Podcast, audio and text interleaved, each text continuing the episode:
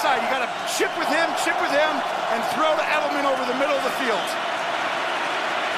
Pass down the middle. Caught. Edelman holds on.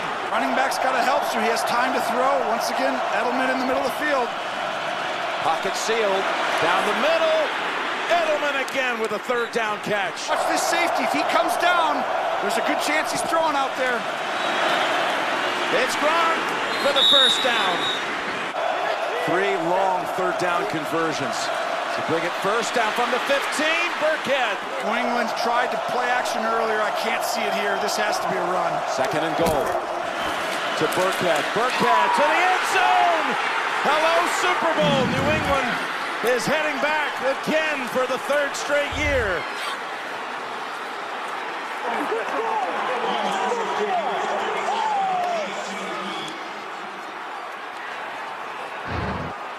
Mahomes never saw the football in overtime.